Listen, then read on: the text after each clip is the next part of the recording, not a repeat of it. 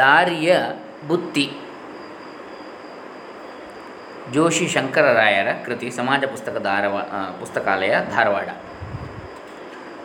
ಇದರೊಳಗಣ ಹಲವು ವಚನಗಳನ್ನು ನೆನೆವಾಗ ಯಾರ ಮಧುರ ಜೀವನದ ಸವಿ ನೆನಪುಗಳು ಮತ್ತೆ ಮತ್ತೆ ಕಣ್ಣೆದುರು ನಿಲ್ಲುವವೋ ಆ ವಂದ್ಯ ಶ್ರೀ ಆಪ್ಟೆ ಶಂಕರರಾಯರಿಗೆ ಮುಡಿಪು ಅಂತೇಳಿ ಇದನ್ನು ಸಮರ್ಪಣೆ ಮಾಡಿದ್ದಾರೆ ಶ್ರೀಯುತ ಶಂಕರರಾಯ ಜೋಶಿ ಶಂಕರರಾಯರು.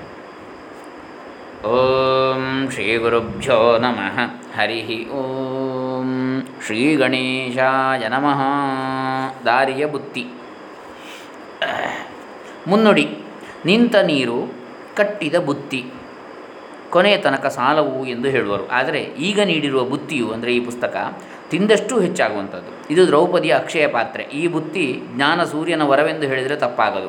ಈ ಬುತ್ತಿಯು ಹತ್ತಿರವಿದ್ದರೆ ತಮ್ಮ ಜೀವನದಲ್ಲಿ ಗಂಟು ಬೀಳುವ ಬೇಕಾದಂತಹ ದುರ್ವಾಸರನ್ನು ತಣಿಸಿ ದಣಿಸಿ ಕಳುಹಬಹುದು.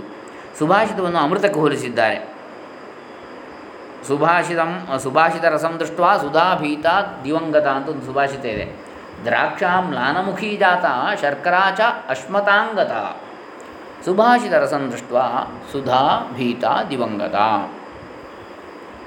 ಅಂದರೆ ಸುಭಾಷಿತ ರಸವನ್ನು ನೋಡಿ ದ್ರಾಕ್ಷಿಯು, ದ್ರಾಕ್ಷಾರಸವು ಕೂಡ ಮ್ಲಾನ ಮುಖಿ ಜಾತ, ಹುಳಿಯಾಯಿತಂತೆ, ಮ್ಲಾನವದನವಾಯಿತು, ಬೇಸರಗೊಂಡಿತು.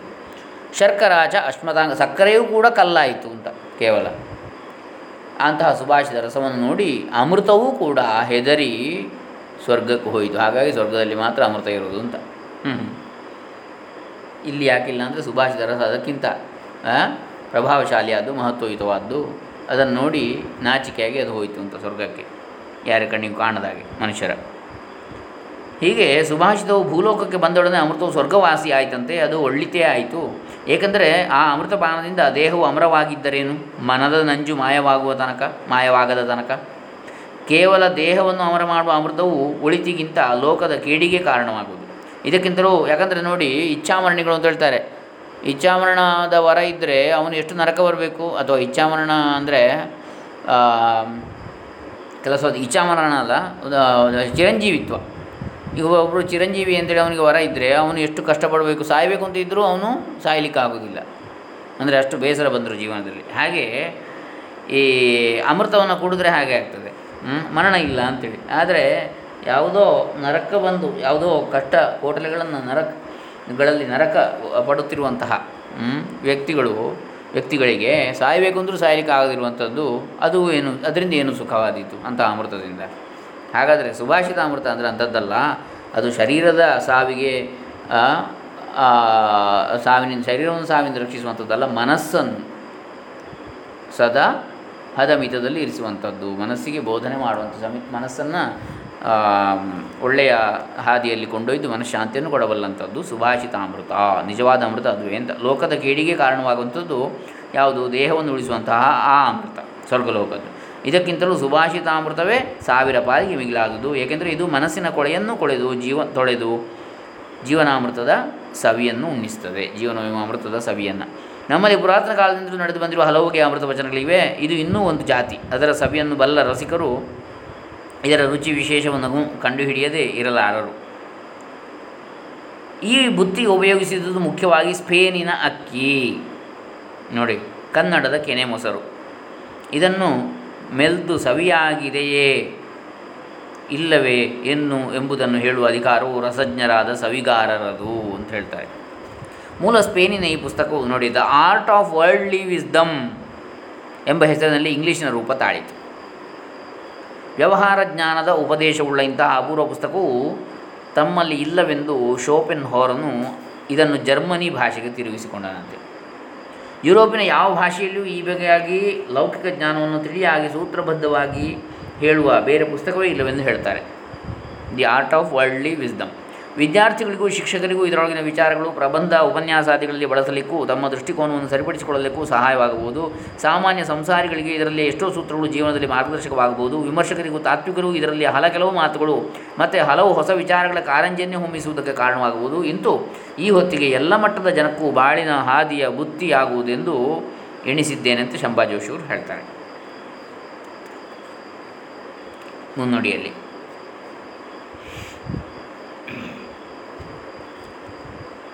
ದಾರಿಯ ಬುತ್ತಿ. ನಿನ್ನ ನೆಲೆ ನೋಡು, ಮೊದಲನೇ ವಿಚಾರ. ಅಂದರೆ ನೀನು ಯಾರು, ಎಂಥವ, ಎಷ್ಟರವ ಎನ್ನುವುದನ್ನು ಮೊದಲು ಅರಿತುಕೋ, ಅರ್ಥ ಮಾಡಿಕೋ, ತಿಳಿದುಕೋ ಅಂಥೇಳಿ ಅರ್ಥ. ನಿನ್ನ ನೆಲೆ ನೋಡು. ಅದನ್ನೇ ರಮಣ ಮಹರ್ಷಿಗಳು ಹೇಳಿದ್ದು, ಹೂ ಆಮೈ, ನಾನು ಯಾರು ಎನ್ನುವುದನ್ನು ಮೊದಲು ವಿಚಾರ ಮಾಡು. ವಿಚಾರ ಮಾರ್ಗ ಅದು, ಅಧ್ಯಾತ್ಮ, ವೇದಾಂತ ಎಲ್ಲವೂ ಹೌದು. ಅದನ್ನು ಹೇಳಿದರೆ ನಿನ್ನ ನೆಲೆ ನೋಡು ಅಂದರೆ ನಿನ್ನ ಗುಣದೋಷಗಳನ್ನು ತಿಳಿ, ಅರಿತುಕೋ, ಸಹಜವಾಗಿ ಸ್ವೀಕರಿಸು, ಅದನ್ನು ಸರಿಪಡಿಸಲಿಕ್ಕೆ ಪ್ರಯತ್ನಿಸು. ನಿನ್ನ ಬುದ್ಧಿವಂತಿಕೆ, ನಿನ್ನ ವಿವೇಕ, ನಿನ್ನ ಆಳವು, ನಿನ್ನ ಒಲವು ಇವುಗಳು ನಿನಗೆ ಗೊತ್ತಿರಲಿ. ನಿನ್ನ ಒಡೆಯನು ನೀನಾಗಬೇಕಿದ್ದರೆ ನಿನ್ನನ್ನು ನೀನೇ ಅರಿ, ತಿಳಿ. ಇಂದು ಆಳಾಗಿ ಅಂದರೆ ನೀನು ಯಾವುದು, ನೀನು ಯಾರು ಎಂಬುದನ್ನು ಸರಿಯಾಗಿ ಅರ್ಥ ಮಾಡಿಕೋ, ಅಥವಾ ನಿನ್ನ ಗುಣ ದೋಷಗಳೇನು ಎಂಬುದನ್ನು ಸರಿಯಾಗಿ ತಿಳಿ. ಇಂದು ಆಳಾಗಿರುವ ನೀನು ಅರಿತೊಡನೆ ಅರಸಾಗುವೆ. ಅದನ್ನು ಹೇಳಿದ್ದು ಏನು, ನಿನ್ನನ್ನು ನೀನು ಗೆದ್ದರೆ ಜಗತ್ತನ್ನು ಗೆದ್ದಂತೆ ಅಂತೇಳಿ. ಮೋರೆ ನೋಡುವ ಕನ್ನಡಿಗಳಿವೆ, ಆದರೆ ಮನಸ್ಸಿಗೆ ಕನ್ನಡಿಗಳಿಲ್ಲ. ವಿಮರ್ಶಾಯುಕ್ತ ವಿಚಾರವು ಮನಸ್ಸಿನ ಕನ್ನಡಿ ಇದ್ದಂತೆ. ಇದರ ನೆರವಿನಿಂದ ನಿನ್ನ ಅಂತರಂಗವನ್ನು ಅರಿತುಕೋ, ವಿವೇಕ ಮಾಡಿಕೋ, ವಿವೇಚನೆ ಮಾಡಿಕೋ. ಸದಸದ್ ವಿವೇಕ, ನಿತ್ಯಾನಿತ್ಯ ವಸ್ತು ವಿವೇಕ ಇತ್ಯಾದಿಗಳು ಎಲ್ಲ ಬರ್ತದಲ್ಲಿ. ಸತ್ಯಾನಿತ್ಯ, ಸತ್ಯ, ಸತ್ಯಮಿಥ್ಯಾ ವಿವೇಕ, ಆತ್ಮದರ್ಶನವನ್ನು ಪಡೆ. ನೋಡಿ, ಈ ಕನ್ನಡಿಯಿಂದ ಕಂಡ ನಿನ್ನ ಕುಂದು ಕೊರತೆಗಳನ್ನು ಹೋಗಲಾಡಿಸಿಕೊಂಡು ಪರಿಪೂರ್ಣನಾಗಲು ಹವಣಿಸು. ನಿನ್ನ ಬುದ್ಧಿಶಕ್ತಿಯನ್ನು ಆಗಾಗ ಹೊರಗೆ ಹಚ್ಚಿ ಪರೀಕ್ಷಿಸು. ಕಾರ್ಯಶಕ್ತಿಯನ್ನು ಕೆಲಸ ಕೈಕೊಂಡು ಅಳೆ. ಬುದ್ಧಿಶಕ್ತಿಯನ್ನು ಆಗಾಗ ಪರೀಕ್ಷಿಸ್ತಾ ಇರು, ಅದಕ್ಕೆ ಮೆದುಳಿಗೆ ಮೇವನ್ನು ಕೊಡ್ತಾ ಇರು. ಕಾರ್ಯಶಕ್ತಿಯನ್ನು ಕೆಲಸ ಕೈಕೊಂಡು ಅಳೆ ಅಂದರೆ ಕಾರ್ಯಶಕ್ತಿಯನ್ನು ಕೂಡ ನೀನು ಕೆಲಸಗಳನ್ನು ಮಾಡುತ್ತಾ ಆ ಕಾರ್ಯಶಕ್ತಿಯನ್ನು ಕೂಡ ಆಗಾಗ ಅದನ್ನು ಹರಿತಗೊಳಿಸಿಕೋ. ಸಮಯ ಸಮಯಗಳನ್ನು ತಂದುಕೊಂಡು ಧೈರ್ಯದ ಆಳವನ್ನು ಅರಿ. ಧೈರ್ಯ ಎಷ್ಟಿದೆ ನಿನಗೆ ಅಂತ ಪರೀಕ್ಷೆ ಮಾಡಿಕೋ. ಎಲ್ಲ ಹೊತ್ತಿನಲ್ಲಿಯೂ ನಿನ್ನ ತಲೆ ತಣ್ಣಗಿಟ್ಟು ತಿಳಿದು ನೋಡು. ನೋಡಿ, ಸದಾಕಾಲ ಇಪ್ಪತ್ತ್ನಾಲ್ಕು ಗಂಟೆ, ದಿನದ, ವಾರದ ಏಳು ದಿನ, ವರ್ಷದ ಮುನ್ನೂರ ಅರವತ್ತೈದು ದಿನ ಕೂಡ ನಿನ್ನ ತಲೆಯನ್ನು ತಣ್ಣಗಿಟ್ಟುಕೋ. ಅಂದರೆ ತಣ್ಣೀರು ಹುಯ್ತಾ ಇರು ಅಂತೇಳಿ ಅರ್ಥ ಅಲ್ಲ, ಮನಸ್ಸನ್ನು ಸಮಾಧಾನವಾಗಿಟ್ಟುಕೋ, ಟೆನ್ಷನ್ ತಗೋಬೇಡ ಅಂತೇಳಿ ಅರ್ಥ. ಹಾಗಿಟ್ಟುಕೊಂಡು ತಿಳಿದು ನೋಡು, ಸರಿಯಾಗಿ ಅರ್ಥ ಮಾಡಿಕೋ. ಸಾಧಕ ಬಾಧಕಗಳನ್ನು, ಗುಣದೋಷಗಳನ್ನು, ಹಿಂದು ಮುಂದುಗಳನ್ನು ಅರಿತುಕೊಂಡು ವರ್ತಿಸು. ತಲೆಬಿಸಿ ಮಾಡಬೇಡ. ಸಣ್ಣ ಸಣ್ಣದಕ್ಕೆ ಒಂದೊಮ್ಮೆ ಏನೋ ಒಂದು ಸಮಸ್ಯೆ ಆಯಿತು ಅಂದರೆ ಅದನ್ನು ವಿಚಾರ ವಿಮರ್ಶೆ ಮಾಡು. ಅದನ್ನು ತಲೆಗೆ ಚಿಂತೆಯಾಗಿ ತಗೊಳ್ಬೇಡ, ಅದರ ಕುರಿತು ಚಿಂತನೆ ಮಾಡು. ಇಂತೂ ಬಲ್ಲಿಗನೂ ಬಲವಂತನೂ ಆದ ಬಲ್ಲಾಳಾಗು. ಈ ರೀತಿಯಾಗಿ ನೀನು ಬಲ್ಲಿಗ ಅಂದರೆ ಕೋವಿದ, ಜ್ಞಾನಿ, ವಿದ್ವಾಂಸ ಅಂಥೇಳಿ, ಬಲವಂತನು ಅಂದರೆ ಶಕ್ತಿಶಾಲಿ. ಹೀಗೆ ಬುದ್ಧಿಯ ಬಲ ಮತ್ತು ದೇಹದ ಬಲ ಈ ಎರಡನ್ನೂ ಕೂಡ ನೀನು ಸಾಧಿಸಿಕೋ, ಬೆಳೆಸಿಕೋ. ಇಂತೂ ಬಲ್ಲಿಗನೂ ಬಲವಂತನು. ಯಾಕೆ ಹೊರಗಿನ ಕೆಲಸಗಳನ್ನು ಮಾಡಿದರೆ ಶರೀರದಲ್ಲಿ ಗಟ್ಟಿಮುಟ್ಟಾಗ್ತೀಯ, ಬಲವಂತನಾಗ್ತೀಯ. ಇನ್ನು ಮೆದುಳಿಗೆ ಮೇವನ್ನು ಕೊಟ್ಟರೆ, ಸರಿಯಾದ ವಿಚಾರ ಶಕ್ತಿಯನ್ನು ಬೆಳೆಸಿಕೊಂಡ್ರೆ ಆವಾಗ ಜ್ಞಾನಿಯೂ ಆಗ್ತೀಯ. ಇಂತೂ ಬಲ್ಲಿಗನೂ ಬಲವಂತನೂ ಆದ ಬಲ್ಲಾಳಾಗು. ನೋಡಿ, ಬಲ್ಲಾಳು ಅಂದರೆ ಅರಸ, ಹ್ಞೂ ಬಲ್ಲ ಆಳು. ಇದುವೇ ಅಂದರೆ ಬಲವಂತನೂ ಹೋದು ಬಲ್ಲವನೂ ಹೋದು, ಎರಡೂ ಆಯಿತು. ಜ್ಞಾನ ಮತ್ತು ಶಕ್ತಿ, ಕ್ರಿಯೆ, ಇಚ್ಛಾಜ್ಞಾನ, ಕ್ರಿಯಾಶಕ್ತಿಗಳು. ಇದುವೇ ನಿನ್ನ ಗೆಲುವಿನ ಹೆದ್ದಾರಿ ಅಂತೇಳಿ ಬಹಳ ಚೆನ್ನಾಗಿ ಹೇಳ್ತಾರೆ. ನಿನ್ನ ನೆಲೆ ನೋಡು ಅಂಥೇಳಿ ಮೊದಲನೆಯ ವಿಚಾರ. ಇನ್ನು ನಡೆವಳಿಗೆ ಪುಟಗೊಡುವ ಬಗೆಯು ನಿನಗೆ ಗೊತ್ತಿರಲಿ. ಇದಕ್ಕೆ ಪ್ರಕೃತಿ ಮತ್ತು ಸಂಸ್ಕೃತಿಗಳೆರಡರ ಲಾಭವನ್ನು ಪಡೆ. ಯಾವುದಕ್ಕೆ? ನಡವಳಿಕೆ, ನಮ್ಮ ನಡವಳಿಕೆಗೆ, ಜೀವನದ ಪ್ರವರ್ತನೆಗೆ, ವ್ಯವಹಾರಕ್ಕೆ ಪ್ರಕೃತಿ ಮತ್ತು ಸಂಸ್ಕೃತಿಗಳ ಎರಡರ ಲಾಭವನ್ನು ಪಡೆ. ಏನದು? ಪ್ರಕೃತಿ ಅಂದರೆ ಸಹಜವಾಗಿ ಇರತಕ್ಕಂಥದ್ದು, ಸಂಸ್ಕೃತಿ ಅಂದರೆ ನಾವು ಶಾಸ್ತ್ರ, ಗುರು ಉಪದೇಶ ಇತ್ಯಾದಿಗಳಿಂದ ಪಡ್ಕೊಳ್ತಕ್ಕಂಥದ್ದು ಸಂಸ್ಕೃತಿ, ಅಥವಾ ಹಿರಿಯರಿಂದ, ಗುರು ಹಿರಿಯರಿಂದ ಶಿಷ್ಟಾಚಾರ ಸಂಪ್ರದಾಯಗಳು ಇತ್ಯಾದಿ. ಪ್ರಕೃತಿ ಅಂದರೆ ಸಹಜವಾಗಿ ಪ್ರಕೃತಿಯಲ್ಲಿ ಇರತಕ್ಕಂಥದ್ದು. ಹೀಗೆ ಅಂದರೆ ಪ್ರತಿ ಏಳು ವರ್ಷಗಳಿಗೊಮ್ಮೆ ಸ್ವಭಾವವು ಬದಲಾಗುವುದೆಂದು ಹೇಳುತ್ತಾರೆ. ನೋಡಿ, ಒಂದು ಬಹಳ ವಿಶೇಷವಾದ ವಿಷಯ. ಈ ಮಾರ್ಪಾಟು ಹಿತಕರವಾಗಿರಲಿ, ಮಾರಕವಾಗುವುದು ಬೇಡ, ಪೂರಕವಾಗಿರಲಿ. ನಿನ್ನ ಸರಸ ಸಜ್ಜನಿಕೆಯ ಉದಾತ್ತತೆಗೆ ಕಾರಣವಾಗಲಿ ಮಾರ್ಪಾಟು. ಮೊದಲನೆಯ ಬದಲಾವಣೆಯ ತರುವಾಯ ಬುದ್ಧಿಯು ತಲೆದೋರುವುದು. ಮುಂದಿನ ಪ್ರತಿಯೊಂದು ಪುಟವೂ ನಿನ್ನ ನಡವಳಿಗೆ ಅಂದ ಅಂದದ ಹೊಸ ಮೆರುಗು ತರಲಿ, ನಿನ್ನ ಹತ್ತಿ ಹೊಂದಿದವರ ಹೊಳಪಿಗೂ ಕಾರಣವಾಗಲಿ, ನಿನ್ನ ಅವಲಂಬಿತರ ನಿನ್ನೊಂದಿಗಿರುವವರಿಗೂ ಅದು ಆನಂದವನ್ನು ಕೊಡಲಿ. ವಾಸಸ್ಥಾನ, ಉದ್ಯೋಗ ಅಥವಾ ಅಧಿಕಾರ ಬದಲಾದಂತೆ ಹಲವರ ನಡವಳಿಯು ಮಾರ್ಪಡುವುದು. ನಡವಳಿಕೆ ಮಾರ್ಪಾಟವು ಆರಂಭದಲ್ಲಿ ಸೂಕ್ಷ್ಮ ಪ್ರಮಾಣದಲ್ಲಿದ್ದರೂ ಕ್ರಮಕ್ರಮವಾಗಿ ಅದು ಸುಸ್ಪಷ್ಟವಾಗಿ ಸಂಪೂರ್ಣ ಪರಿವರ್ತನವಾದುದು ಕಂಡುಬರುವುದು. ಇಪ್ಪತ್ತನೇ ವಯಸ್ಸಿನಲ್ಲಿ ಮಾನವನು ಒಂದು ನವಿಲಿನಂತೆ ಬಣ್ಣ ಬಣ್ಣದ ಭಾವನೆಗಳ ಗರಿಗೆದರಿ ಕುಣಿಯುತ್ತಿರ್ತಾನೆ. ಮೂವತ್ತರಲ್ಲಿ ಸಿಂಹನಂತೆ ಹೆಂಡಿರು ಮಕ್ಕಳ ಮೇಲೆ ಕರ್ತೃತ್ವಶಾಲಿಯಾಗಿದ್ದರೆ ಇನ್ನೂ ಹೆಚ್ಚು ಜನಗಳ ಮೇಲೆ ಗುಡುಗುವನು. ನಲವತ್ತರಲ್ಲಿ ಲೋಕದ ಕಹಿ ಅನುಭವಗಳಿಂದ ಹೇಸಿಕೊಂಡು ಒಂಟಿಯಾಗಿ ಸಾಗುವನು. ನೋಡಿ ಎಷ್ಟು ಚೆನ್ನಾಗಿ ಹೇಳ್ತಾರೆ ಅಂತ. ಐವತ್ತಕ್ಕೆ ನಂಜುಂಡನ ಆದರ್ಶವನ್ನು ಮರೆತರೆ ತಾನೇ ನಂಜಿನ ನಾಲಗೆಯವನು ಆಗುವನು. ಐವತ್ತಕ್ಕೆ ಹಾವು, ನಂಜಿನ ನಾಲಗೆ ಅಂದರೆ ನಂಜುಂಡನ ವಿಷ. ನಂಜುಂಡನ ಆದರ್ಶವನ್ನು ಮರೆತರೆ ತ್ಯಾಗ ಬುದ್ಧಿ ಬರಬೇಕು ಅಂತ ಐವತ್ತಕ್ಕೆ ಆಗುವಾಗ. ಅರುವತ್ತಕ್ಕೆ ಈ ಬಗೆಯ ಸ್ವಭಾವಕ್ಕಾಗಿ ಇವನನ್ನು ಎಲ್ಲರೂ ಕಡೆಗಣಿಸುವುದರಿಂದ, ಯಾವುದು ಹಾವಿನಂತೆ ಬುಸುಗುಡುವವನು, ಆದ್ದರಿಂದ ಯಾವಾಗಲೂ ಬೈತಾ ಇರೋದರಿಂದ ಬೀದಿಯ ಬೀಡಾಡಿ ನಾಯ ಆಗುವನು ಅರುವತ್ತಕ್ಕೆ. ಎಪ್ಪತ್ತಕ್ಕೆ ಎಲ್ಲರನ್ನೂ ಅಣಕಿಸುವ ಕೋತಿ. ನೋಡಿ ಎಪ್ಪತ್ತು ವರ್ಷ ಆಗುವಾಗ ಹೇಳ್ತಾರೆ. ಎಂತೆಂಥ ಒಂದು ವಿವರಣೆಗಳು, ವರ್ಣನೆಗಳನ್ನು ನಾವು ಕಾಣಬಹುದು. ನೋಡಿ ಅದ್ಭುತವಾಗಿದೆ. ಹೀಗೆ ಎಂಬತ್ತಕ್ಕೆ ಇಂತಹರ ಬಾಳು ಬರಿದೇ ಬರಿದು ಖಾಲಿ ಅನ್ನಿಸ್ತದಂತೆ ಬಾಳು, ಎಂಬತ್ತು ವರ್ಷ ಆಗುವಾಗ ಇಂಥವರ ಬಾಳು.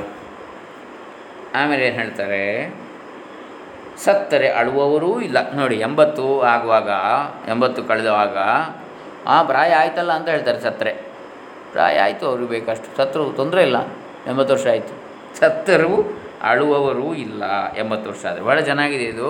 ನೋಡಿ ಮು ಇಪ್ಪತ್ತರಿಂದ ಶುರು ಮಾಡ್ತಾರೆ ಇದರಲ್ಲಿ. ಮೊದಲು ಮೊದಲಿನ ಪರಿವರ್ತನೆ ಕ್ರಮಕ್ರಮವಾಗಿ ಹತ್ತು ವರ್ಷ ಆದ ನಂತರ ಏನಾಗ್ತದೆ, ಅವನಿಗೆ ಬುದ್ಧಿ ಬರ್ತದೆ ಅಂತೇಳಿ ಹೇಳ್ತಾರೆ. ಮಾರ್ಪಾಡು ಆರಂಭದಲ್ಲಿ ಸೂಕ್ಷ್ಮ ಪ್ರಮಾಣದಲ್ಲಿದ್ದರೂ ಕ್ರಮಕ್ರಮವಾಗಿ ಸುಸ್ಪಷ್ಟವಾಗಿ ಸಂಪೂರ್ಣ ಪರಿವರ್ತನವಾಗಿ ಕಂಡುಬರುವುದು. ನೋಡಿ ಅಲ್ಲಿ ಮೊದಲನೆಯ ಬದಲಾವಣೆಯ ತರುವಾಯ ಬುದ್ಧಿಯು ತಲೆದೋರುವುದು. ಮೊದಲು ಬುದ್ಧಿ ಇರುವುದಿಲ್ಲ, ಮಕ್ಕಳು ಮಾತ್ರ, ಮಕ್ಕಳ ಬಾಲ್ಯ. ಆ ಹತ್ತು ವರ್ಷ ಕಳೆದ ನಂತರ ಇಪ್ಪತ್ತು ವರ್ಷದವರೆಗೆ ಬುದ್ಧಿ ಬೆಳೆಯುತ್ತಾ ಬರ್ತದೆ. ಆಮೇಲೆ ಇಪ್ಪತ್ತನೇ ವರ್ಷದಿಂದ ಮಾನವನು ನವಿಲಿನಂತೆ ಕುಣಿದು ಬಣ್ಣ ಬಣ್ಣದ ಗರಿಗೆದರಿ ಕುಣಿತಾ ಇರ್ತಾನೆ ಬಣ್ಣ ಭಾವನೆಗಳಲ್ಲಿ.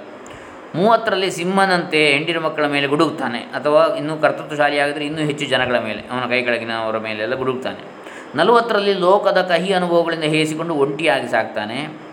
ಐವತ್ತಕ್ಕೆ ನಂಜುಂಡನ ಆದರ್ಶವನ್ನು ಮರೆತರೆ, ಅಂದರೆ ತ್ಯಾಗ ಬುದ್ಧಿ, ಆದರ್ಶ, ಲೋಕೋಪಕಾರ ಬುದ್ಧಿಯನ್ನು ಮರೆತರೆ, ನಂಜುಂಡ ಲೋಕೋಪಕಾರಕ್ಕಾಗಿ ನಂಜನ್ನು ಉಂಡ ನಂಜುಂಡನಾದ ವಿಷವನ್ನು, ಆಗ ಆಗದಿದ್ದರೆ ನಂಜಿನ ನಾಲಗೆಯವನೇ ಅವನೇ ಆಗಿಬಿಡ್ತಾನೆ. ಇನ್ನು ನಂಜನ್ನು ಉಣ್ಣುವವನಾಗಬೇಕು ಒಂದು, ಅಲ್ಲದಿದ್ದರೆ ನಂಜು ಕಾರುವವನಾಗಿಬಿಟ್ರೆ ಅವನು ಹಾವಾಗ್ತಾನೆ, ಅಂದರೆ ಹಾವಿನಂತಾಗುದು ನಂಜು ಕಾರುವವ, ನಂಜುಂದ್ರ ವಿಷ. ಐವತ್ತಕ್ಕೆ ಅರುವತ್ತನೇ ವರ್ಷಕ್ಕಾವು ಈ ಬಗೆಯ ಸ್ವಭಾವಕ್ಕಾಗಿ, ಅವನ ನಂಜು ಕಾರುವ ಸ್ವಭಾವಕ್ಕಾಗಿ ಅವನನ್ನು ಎಲ್ಲರೂ ಕಡೆಗಣಿಸುವುದರಿಂದ ಬೀದಿಯ ಬೀಡಾಡಿ ನಾಯಿ ಆಗ್ತಾನೆ. ಎಪ್ಪತ್ತಕ್ಕೆ ಎಲ್ಲರನ್ನೂ ಅಣಕಿಸುವ ಕೋತಿ ಆಗ್ತಾನೆ, ಅಂದರೆ ಬುದ್ಧಿ ನೋಡಿ ಮನಸ್ಸು ಮಂಗನ ಬುದ್ಧಿಯಾಗಿ. ಎಂಬತ್ತಕ್ಕೆ ಇಂತಹವರ ಬಾಳು ಬರಿದೇ ಬರಿದು, ಅಂದರೆ ಖಾಲಿ, ಸತ್ತರೆ ಅಳುವವರು ಇಲ್ಲ, ಯಾರೂ ಇಲ್ಲ ಅವರಿಗೆ ಅಂತೇಳಿ ಆಗ್ತದೆ ಅಂತ ಇಲ್ಲಿ ಹೇಳ್ತಾರೆ ಭಾಳ ಮಾರ್ಮಿಕವಾಗಿ. ಇನ್ನು ತಾಳು ನೋಡಿ, ತಾಳಿದವನೇ ಬಾಳಿಯಾನು ಅಂತ ಕೇಳಿದ್ದಾರೆ, ಬಾಳುವನು ಅಂತಲೂ ಹೇಳ್ತಾರೆ, ಬಾಳಿಯಾನು ಅಲ್ಲ ಇಲ್ಲಿ, ಅಂದರೆ ತಾಳ್ಮೆ ಬೇಕು ಅಂತ, ಅಂಥವನಿಗೆ ಬಾಳುವೆ ಹೆಚ್ಚಿಗೆ ಇರುವಂಥದ್ದು.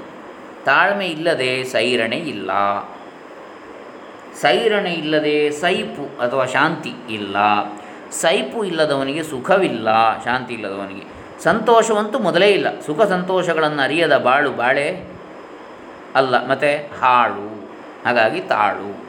ಹ್ಞೂ ಹ್ಞೂ ಕಾಯು ಅಂದರೆ ಬಾಳಿಗೆ ಕಾವು ಬೇಕು, ಬಿಸಿ.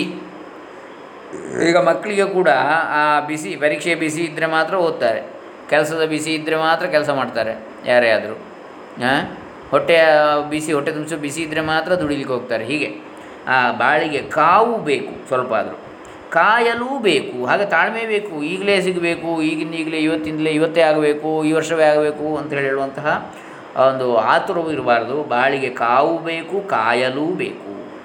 ಕಾವು ಹೆಚ್ಚಾದರೆ ಕಮರುವುದು, ಬಿಸಿ ಹೆಚ್ಚಾದರೆ ಬಾಡ್ತದೆ, ತಂಪು ಹೆಚ್ಚಾದರೆ ಮುರುಟುವುದು, ನೋಡಿ, ಜೀವನದಲ್ಲಿ ಕಾವು ತಂಪುಗಳ ಹದವನ್ನು ಸಾಧಿಸಬಲ್ಲವನೇ ಬದುಕಬಲ್ಲ, ಅದನ್ನೇ ಸ್ಥಿತಪ್ರಜ್ಞತೆ ಅಂತ ಹೇಳಿದ್ದು ಕೃಷ್ಣ. ಲಾಭ ನಷ್ಟ ಎಲ್ಲದರಲ್ಲಿಯೂ ಸಮಾನವಾಗಿರತಕ್ಕಂಥದ್ದು. ಬಾಳಿ ಬೆಳೆಯಬಲ್ಲ ಅಂಥವನೇ ಅದರ ಹದವನ್ನು ಸಾಧಿಸಬಲ್ಲವ. ಕಾಯುವುದೇ ತಪಸ್ಸು ಎಂಬ ಮಾತಿಗಿಂತ ಕಾಯಬೇಕು ಎಂಬುದು ಹೆಚ್ಚು ಹುರುಳುಳ್ಳ ನುಡಿ, ಹೆಚ್ಚು ಅರ್ಥವಿರುವಂತಹ ಮಾತು. ಕಾಯುವುದೇ ತಪಸ್ಸು ಎನ್ನುವುದಕ್ಕಿಂತಲೂ, ಕಾಯುವಿಕೆಗಿಂತ ಅನ್ಯ ತಪವೂ ಇಲ್ಲ ಅಂತ ದಾಸರು ಹೇಳಿದ್ದಾರೆ. ಅದಕ್ಕಿಂತಲೂ ಕಾಯಬೇಕು ಎಂಬುದೇ ಹೆಚ್ಚು ಹುರುಳುಳ್ಳ ನುಡಿ. ಕಾಯಬೇಕು ಅಂದರೆ ಎರಡು ಅರ್ಥ ಇದೆ ಅಲ್ಲಿ. ಕಾಯಬೇಕು ಅಂದರೆ ಬಿಸಿ ಆಗಬೇಕು ಅಂತಲೂ ಆಯಿತು, ಕಾಯಿಸಬೇಕು ಅಂತ ಹೇಳಿದ ಹಾಗೆ ಕಾಯಬೇಕು. ಹಾಗೆ ಕಾಯುವಂಥದ್ದು, ವೆಯ್ಟ್ ಮಾಡುವಂಥದ್ದು, ಹೀಗೆ ಕಾಯಬೇಕು ಅಂದರೆ ಹಾಗೆ. ಕಾರ್ಯಸಿದ್ಧಿಗೆ ತಪ ಎಂದರೆ ಕಾವು ಬೇಕು. ತಪನೆ ಅಂದರೆ ತಪಿಸುವುದು, ತಾಪ ಬಿಸಿ. ಕಾರ್ಯಸಿದ್ಧಿ ಆಗಬೇಕಿದ್ರೆ ಸ್ವಲ್ಪ ಆದರೂ ಕಾರ್ಯದ ಬಿಸಿ ಬೇಕು ವ್ಯಕ್ತಿಗೆ. ಅಲ್ಲದೆ ಯೋಗ್ಯ ಸಮಯದವರೆಗೆ ಕಾಯಲೂ ಬೇಕು. ಕಾವು ಬೇಕು, ಕಾಯುವಿಕೆ ಬೇಕು. ಕಾವಿನಲ್ಲಿ ಹುಮ್ಮಸವಿದೆ ನೋಡಿ. ಬೆಚ್ಚಗಿದ್ದರೆ ಅಲ್ಲಿ ಒಂದು ಆ್ಯಕ್ಟಿವ್ ಆಗಿರ್ತಾನೆ, ಶೀತವಾಗಿದ್ದರೆ ನೋಡಿ ಶೀತರಕ್ತ ಪ್ರಾಣಿಗಳು ನೋಡ್ತೇವೆ, ಹಾವು ಮುಂತಾದವುಗಳು. ಹಾಂ, ಹೊಟ್ಟೆ ತುಂಬಿದರೆ ಜಡವಾಗಿ ಬಿದ್ದಿರ್ತೇವೆ. ಮನುಷ್ಯನೂ ಅಷ್ಟೇ, ತಂಪಾದಾಗ ಹಾಯಾಗಿ ನಿದ್ದೆ ಬರ್ತದೆ ಅವನಿಗೆ. ಬಿಸಿ ಬೇ ಸೆಕೆ ಇದ್ದರೆ ಆ್ಯಕ್ಟಿವ್ ಆಗಿರ್ತಾನೆ ಬೇಸಿಗೆಯಲ್ಲಿ ನೋಡಿ. ಮಳೆಗಾಲದಲ್ಲಿ ಜಡತ್ವ ಹೆಚ್ಚಾಗ್ತದೆ, ಚಳಿಗಾಲದಲ್ಲಿ ಎಲ್ಲ ಹಾಗೆ. ಕಾವಿನಲ್ಲಿ ಹುಮ್ಮಸವಿದೆ, ಹುಮ್ಮಸ್ಸಿದೆ. ಇದು ಹಳೆ ಭಾಷೆ, ಹಾಗಾಗಿ ಹುಮ್ಮಸವಿದೆ ಇತ್ಯಾದಿ ಇಲ್ಲಿ ಪ್ರಯೋಗ ಪ್ರತ್ಯಯಗಳು ವ್ಯತ್ಯಾಸ ಇದೆ ಈಗಿನ ಹಳೆ ಹೊಸ ಕನ್ನಡಕ್ಕೂ ಈ ಕೆಲವು ವರ್ಷಗಳ ಹಿಂದಿನದು. ಇದು ಸಾವಿರದ ಒಂಬೈನೂರ ಅರವತ್ತೊಂಬತ್ತನೇ ಇಸ್ವಿಯಲ್ಲಿ ಮುದ್ರಣ ಆದದ್ದು. ಇದು ಸಮಾಜ ಪುಸ್ತಕ, ಧಾರವಾಡ ಸಮಾಜ ಪುಸ್ತಕಾಲಯದಲ್ಲಿ ಸಾವಿರದ ಒಂಬೈನೂರ ಅರವತ್ತೊಂಬತ್ತರಲ್ಲಿ, ಬಹಳ ಹಳೆ ಪುಸ್ತಕ ನೋಡಿ. ಇದು ಬಹಳ ಚೆನ್ನಾಗಿದೆ. ಮಾತ್ರ ಈ ವಿಚಾರಗಳೆಲ್ಲ ಹಳಸುವಂಥದ್ದಲ್ಲ. ಇದು ಹೇಗೆ ಅಂತ ಕೇಳಿದರೆ, ಚಿನ್ನದಂತಹ ಮಾತುಗಳು. ಚಿನ್ನ ಹಾಳಾಗೋದಿಲ್ಲ, ಅಳ್ತಾದ್ರು. ಹ್ಞೂ, ತಾಳ್ಮೆ ಇಲ್ಲದವನು ಕಾಯಲಾರನು. ಕಾಯುವಲ್ಲಿ ಶಾಂತಿ ಇದೆ, ಕಾವಿನಲ್ಲಿ ಹುಮ್ಮಸವಿದೆ. ನೋಡು ಕಾ ನೋಡಿ ಕಾವಿನಲ್ಲಿ ಒಂದು ಹುಮ್ಮಸ್ಸು ಇದೆ, ಕಾಯುವಲ್ಲಿ ಶಾಂತಿ ಇದೆ. ಕಾಯದಿದ್ದರೆ ಶಾಂತಿ ಉಂಟು ಮನಸ್ಸಿಗೆ? ಇಲ್ಲ. ಕಾಯ್ತಾ ಇದ್ದರೆ ಆವಾಗ ಶಾಂತಿ ಇಲ್ಲ. ತಾಳ್ಮೆ ಇಲ್ಲ ನನಗೆ ಕಾಯಲಿಕ್ಕೆ, ಮನಸ್ಸಿಗೆ ಶಾಂತಿಯೂ ಇಲ್ಲ. ಹಾಗಿದ್ದರೆ ತಾಳ್ಮೆ ಇಲ್ಲದವನು ಕಾಯಲಾರನು ನೋಡಿ. ತಾಳ್ಮೆ ಇಲ್ಲದವನು ಕಾಯ್ತಾನ? ಇಲ್ಲ. ಕಾಯದೆ ಫಲ ದೊರೆಯದು. ಫಲ ದೊರೆಯುತ್ತದಾ? ಬಿತ್ತಿ ಅಂಕುರ ಅಥವಾ ಮೊಳಕೆಯಾಗಿ ಸಸಿಯಾಗಿ ಗಿಡವಾಗಿ ಮರವಾಗಿ ಹೂವಾಗಿ ಕಾಯಾಗಬೇಕು ಫಲ ಅಥವಾ ಹಣ್ಣು ಸಿಗಬೇಕಿದ್ರೆ. ಹಾಗಾಗಿ ಕಾಯದೆ ಅಷ್ಟೊತ್ತು ಕಾಯಬೇಕು ನಾವು. ಕಾಯದೆ ಕಾಯಾಗದು. ಕಾಯಿ ಆಗಬೇಕಿದ್ರೆ ಕಾಯಬೇಕು ಅಂತ. ಮರದಲ್ಲಿ ಯಾವುದೇ ಫಲ ಸಿಗಬೇಕಿದ್ರೆ ಕಾಯುವಿಕೆ ಬೇಕು. ಇದು ಭಾಳ ಚೆನ್ನಾಗಿ ಹೇಳ್ತಾರೆ. ಇನ್ನು ತಡೆ ಎನ್ನುವಂತಹ ವಿಚಾರ. ಈಗ ಗಡಿಬಿಡಿ ಬೇಡ, ತಡೆ ಸ್ವಲ್ಪ ತಡೆಯಪ್ಪ, ಗಡಿಬಿಡಿ ಬೇಡ. ಗಡಿಬಿಡಿ ಹೇಳ್ತಾರೆ ಗ್ಯಾಸ್ಟ್ರಿಕ್ಕಿಗೆ ಏನು, ಹರಿ ವರಿ ಕರಿ ಅಂಥೇಳಿ ಸರ್ಜನ್ಸ್ ಹೇಳ್ತಾರೆ. ಅಲ್ಸರ್ ಪಾಠ ಮಾಡುವಾಗ ನಮಗೆ ವೈದ್ಯಕೀಯ ಪಾಠದಲ್ಲಿ ಹೇಳ್ತಾಯಿದ್ರು ನಮ್ಮ ಗ್ರೇಟ್ ಸರ್ಜನ್, ನಮ್ಮ ಗುರುಗಳು ಡಾಕ್ಟರ್ ಶಿವಣ್ಣ ಅಂತೇಳಿದರು. ವಯೋವೃದ್ಧರು, ಜ್ಞಾನವೃದ್ಧರು ಆಗಿದ್ದರು, ಹಾಗೆ ಶಸ್ತ್ರಚಿಕಿತ್ಸಾ ನಿಪುಣರಾಗಿದ್ದರು. ಅವರು ಹೇಳಿದರು ಮೂರು ವಿಚಾರಗಳು ಯಾವುದಕ್ಕೆ, ಪೆಪ್ಟಿಕ್ ಅಲ್ಸರ್ ಹೊಟ್ಟೆಯಲ್ಲಿ ಕರುಳಿನಲ್ಲಿ ಜಠರದಲ್ಲಿ ಹುಣ್ಣಾಗುವುದಕ್ಕೆ ಯಾವುದು, ಒಂದು ಹರಿ ಗಡಿಬಿಡಿ, ಇನ್ನೊಂದು ವರಿ ಗಾಬರಿ ಉದ್ವೇಗ ಮನಸ್ಸಿನ, ಆಮೇಲೆ ಕರಿ ಪದಾರ್ಥ ನಾವು ತಿನ್ನುವ ಆಹಾರ, ಆಹಾರ ಕೋಲ್ಡ್ ಇರ್ಬೋದು ಜಾಸ್ತಿ, ಅಥವಾ ಜಾಸ್ತಿ ಖಾರ ಇರ್ಬೋದು ಸ್ಪೈಸಿ, ಅಥವಾ ಜಾಸ್ತಿ ಹುಳಿ ಇರ್ಬೋದು. ಇಂಥ ಆಹಾರ ಪದಾರ್ಥಗಳಿಂದ ಮಸಾಲೆ ಪದಾರ್ಥಗಳು ಜಾಸ್ತಿ ಇದರಿಂದ ಆಗ್ತದೆ ಏನು ಗ್ಯಾಸ್ಟ್ರಿಕ್ ಅಥವಾ ಹುಣ್ಣುಗಳು, ಹೊಟ್ಟೆ ಅಲ್ಸರ್ಸ್. ಹರಿ ವರಿ ಕರಿ ಅದನ್ನು ಇಲ್ಲಿ ಹೇಳ್ತಾರೆ. ಗಡಿಬಿಡಿ ಬೇಡ, ತಡೆ. ಗಡಿಬಿಡಿ, ಅವಸರ, ಕಸಿವಿಸಿಗಳು ಕೊನೆಗಾಲದ ಅವಲಕ್ಷಣಗಳು ನೋಡಿ. ಇದಕ್ಕೆ ಹೇಳ್ತಾರೆ ತುಳುವಿನಲ್ಲಿ ಪೋಪಿಕಾಲ ಅಂತೇಳಿ. ಕೊನೆಗಾಲದ ಅವಲಕ್ಷಣಗಳು ಯಾವುದು, ಗಡಿಬಿಡಿ, ಅವಸರ, ಕಸಿವಿಸಿ. ಯಾಕೆ? ಬಿ ಪಿ ಜಾಸ್ತಿ ಆಗ್ತದೆ, ಹೃದಯ ಬಡಿತ ಜಾಸ್ತಿ ಆಗ್ತದೆ, ಶ್ವಾಸ ಶ್ವಾಸದ ವೇಗವೂ ಜಾಸ್ತಿ ಆಗ್ತದೆ, ಆಯುಷ್ಯ ಕಡಿಮೆ ಆಗ್ತದೆ. ಹಾಗಾಗಿ ಅವಸಾನದ ಲಕ್ಷಣ ಇದು. ಕೊನೆಗಾಲದ ಅವಲಕ್ಷಣಗಳು ಯಾವುದು, ಅವಸರ, ಗಡಿಬಿಡಿ, ಕಸಿವಿಸಿಗಳು. ಗಡಿಬಿಡಿ, ಹಾಗಾಗಿ ನಿಧಾನವೇ ಪ್ರಧಾನ ಅಂತ ಬಂದದ್ದು ಗಾದೆ. ಗಡಿಬಿಡಿ ಮನೋವಿಕೃತಿಯ ಹೆಗ್ಗುರುತು. ನೋಡಿ, ಗಡಿಬಿಡಿ ಅನ್ನುವಂಥದ್ದು ಮನಸ್ಸಿನ ಒಂದು ವಿಕೃತಿ, ವಿಕಾರ, ಅದರ ಒಂದು ಲಕ್ಷಣ, ದೊಡ್ಡ ಲಕ್ಷಣ. ಅದು ಹೆಗ್ಗುರುತು, ಹಿರಿದಾದ ಗುರುತು ಗಡಿಬಿಡಿ. ತಾಳ್ಮೆಯಿಂದ ಒಡಗೂಡಿದ ಉದಾರ ಹೃದಯವೇ ತಡೆಯಬಲ್ಲುದು.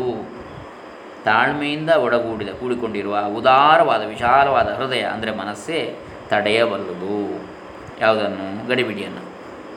ಅಸಹನೆಯು ಅನುದಾರತೆಯ ಕುರುಹು. ಸಹನೆ ಇಲ್ವಾ ನಿಮಗೆ? ಸಹಿಸಲಿಕ್ಕೆ ಆಗೋದಿಲ್ವಾ? ನಿಮಗೆ ಉದಾರತೆ, ವಿಶಾಲತೆ ಇಲ್ಲ ಅಂತ ಅರ್ಥ, ವಿಶಾಲ ಬುದ್ಧಿ ಇಲ್ಲ ಅಂತ ಅರ್ಥ. ಸಂಕುಚಿತತೆಯ ಕುರುಹು ಅದು, ಅನುದಾರತೆಯ ಕುರುಹು ಚಿಹ್ನೆ, ಗುರುತು, ಲಕ್ಷಣ. ಸಿಡುಕಿನವರು ತಡೆಯಲಾರರು. ಮೂಗಿನ ಮೇಲೆ ಕೋಪ, ಸಿಡುಕು ಅಂತ ಹೇಳಿದರೆ ಅವರು ತಡೀಲಿಕ್ಕಿಲ್ಲ. ತಾಳಲಾರರು, ತಾಳಲಾರೇನು ಅಂತ ಹೇಳ್ತಾರೆ ಅವರು. ತಡೆಯಲು ತಂಗಬೇಕು. ತಡೆಯಬೇಕಿದ್ರೆ ಏನು ಬೇಕು? ನಾವು ತಂಗಬೇಕು, ತಂಗಬೇಕು. ತಂಗುದಾಣ ಅಂತ ಹೇಳ್ತಾರಲ್ಲ, ಬಸ್ ನಿಲ್ದಾಣ ತಡೆಯುವುದು, ತಡೆ, ಬ್ರೇಕ್, ತಂಗುದಾಣ. ತಂಗಬೇಕು, ನಾವು ಅಲ್ಲಿ ಹಾಲ್ಟ್ ಆಗಬೇಕು ಅಂತ. ಯಾವುದನ್ನು? ಮನಸ್ಸನ್ನು ಹಾಲ್ಟ್ ಮಾಡಬೇಕು. ತಂಪು ಬೇಕು. ಬಿಸಿ ಹೆಚ್ಚಾದರೆ ಕೂಡ ಏನಾಗ್ತದೆ? ಗಡಿಬಿಡಿ ಆಗ್ತದೆ. ಹಾಗಾಗಿ ಅಲ್ಲಿ ತಂಪು ಬೇಕು. ಸಡಿಲಿದ್ದರೆ ತಡೆಯುವೆ, ತಡೆಯುವುದೇನು? ಸಡಿಲಿದ್ದರೆ ತಡೆಯುವುದಿಲ್ಲ, ಲೂಸ್ ಆದರೆ ಬಿಟ್ಟು ಹೋಗ್ತದೆ, ಎಲ್ಲಿಯೋ ಚಲ್ಲಾಪಿಲ್ಲಿಯಾಗಿ ಹೋಗ್ತದೆ. ತಡೆಯುವುದಕ್ಕೆ ಬಿಗು ಬೇಕು. ತಡೆಯಬೇಕಿದ್ರೆ ಏನು ಬೇಕು? ಬಿಗಿ ಬೇಕು, ಬಿಗಿಯಾಗಿ ಇಟ್ಕೊಂಡಿರಬೇಕು. ತಡೆ ಬ್ರೇಕ್ ಹಾಕಬೇಕಿದ್ರೆ ಬಿಗಿಯಾಗಿ ಒತ್ತಿರಬೇಕು ಬ್ರೇಕನ್ನು, ಸಡಲೆ ಬಿಟ್ಟರೆ ಹೋಗ್ತದೆ ಎಲ್ಲೋ ವಾಹನ, ವೆಹಿಕಲ್. ಬಿಗು ಇದ್ದರೆ ಬೀಳುವ ಭಯವಿಲ್ಲ. ಆ ಬಿಗು ಇದ್ದರೆ ಎಲ್ಲೋ ಎಲ್ಲಾಗಿ ಪತನವಾಗುವ ಭಯವಿಲ್ಲ, ಜಾಗ್ರತೆ ಆಗಿರ್ತವೆ. ಸುಸಂಧಿಗಳ ಕೇಂದ್ರವು ಕೈವಶವಾಗುವುದಕ್ಕೆ ಕಾಲದ ಪರಿಮಿತಿಯೊಳಗಿನಿಂದ ಹೊರಬೀಳಬೇಕು. ಬಹಳ ಗೂಢಾರ್ಥವುಳ್ಳ ವಾಕ್ಯಗಳಿವೆಲ್ಲ, ಶಬ್ದಗಳು, ವಾಕ್ಯಗಳು. ಸುಸಂಧಿಗಳ ಕೇಂದ್ರವು ವ ಕೈವಶವಾಗುವುದಕ್ಕೆ ಅಂದರೆ ಯೋಗ ಚಕ್ರಗಳ ಬಗ್ಗೆಯೂ ನಾವು ಹೇಳ್ಬೋದು ಇದನ್ನು ಅರ್ಥ. ಇದು ವೇದದ ಹಾಗೆ ಇದೆ, ಭಾಷೆ ಮಾಡುವಾಗ ಬೇರೆ ಬೇರೆ ಅರ್ಥ ಆಗ್ತದೆ ವೇದಕ್ಕೆ, ಒಬ್ಬೊಬ್ಬರು ಒಂದೊಂದು ರೀತಿ. ಸುಸಂಧಿಗಳ, ಒಳ್ಳೆಯ ಸಂಧಿಗಳು ಅಂದರೆ ಗಂಟುಗಳು, ಅವುಗಳ ಕೇಂದ್ರ ಕೈವಶವ ಅಂದರೆ ಸುಸಂಧಿ ಅಂದರೆ ಸದಾವಕಾಶ, ಸುವರ್ಣಾವಕಾಶ ಅಂತಲೂ ಆಗ್ತದೆ. ಅವುಗಳ ಕೇಂದ್ರವು ಕೈವಶವಾಗುವುದಕ್ಕೆ ಕಾಲದ ಪರಿಮಿತಿಯೊಳಗಿಂದ ಹೊರಬೀಳಬೇಕು. ಅಂದರೆ ಅರ್ಥ ಏನು? ಕಾಲಾತೀತರಾಗಬೇಕು ನಾವು, ಕಾಲಕ್ಕೆ ಕಾಲಕ್ಕೆ ಕಟ್ಟು ಬೀಳಬಾರ್ದು. ಭೂತಕಾಲ, ವರ್ತಮಾನ ಕಾಲ, ಭವಿಷ್ಯತ್ ಕಾಲ. ಕಾಲ ಈಗ ಭೂ ಏನು ಗತೇಶು ಓಕಂ ನ ಕುರುವೀತ ಭವಿಷ್ಯಂ ನೈವ ಚಿಂತಯೇತ್ ವರ್ತಮಾನೇ ವರ್ತನೀಯಂ ಏಷ ಧರ್ಮ ಸನಾತನಃ ಅಂತೇಳಿ ಒಂದು ಸುಭಾಷಿತ ಹೇಳ್ತದೆ.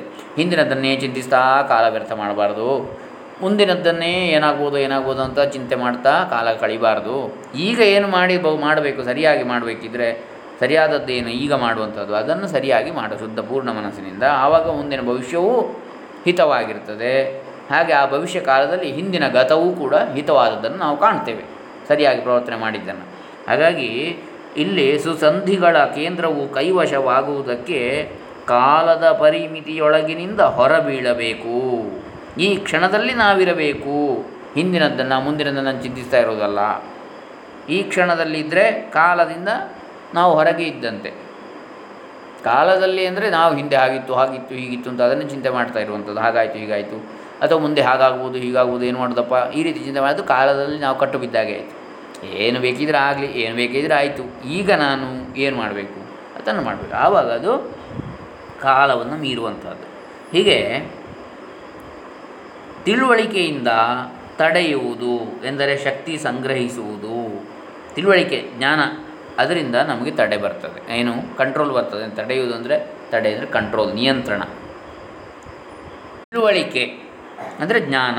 ಯಾವುದೇ ವಿಷಯದ ಬಗ್ಗೆ ಚೆನ್ನಾಗಿ ತಿಳ್ಕೊಂಡ್ರೆ ಅದೇ ಒಂದು ನಿಯಂತ್ರಣ. ಯಾಕೆ ಒಂದು ಯಾವುದೋ ಕೆಟ್ಟದಕ್ಕೆ ಹೋಗುವಾಗ ಅದರಿಂದ ನಮಗೆ ತೊಂದರೆ ಆಗ್ತದೆ ಅಂತ ತಿಳುವಳಿಕೆ ಇರಬೇಕು, ಆಗ ನಾವು ತಡೆ ಹಾಕ್ತೇವೆ ನಮ್ಮಷ್ಟಕ್ಕೆ ನಾವು.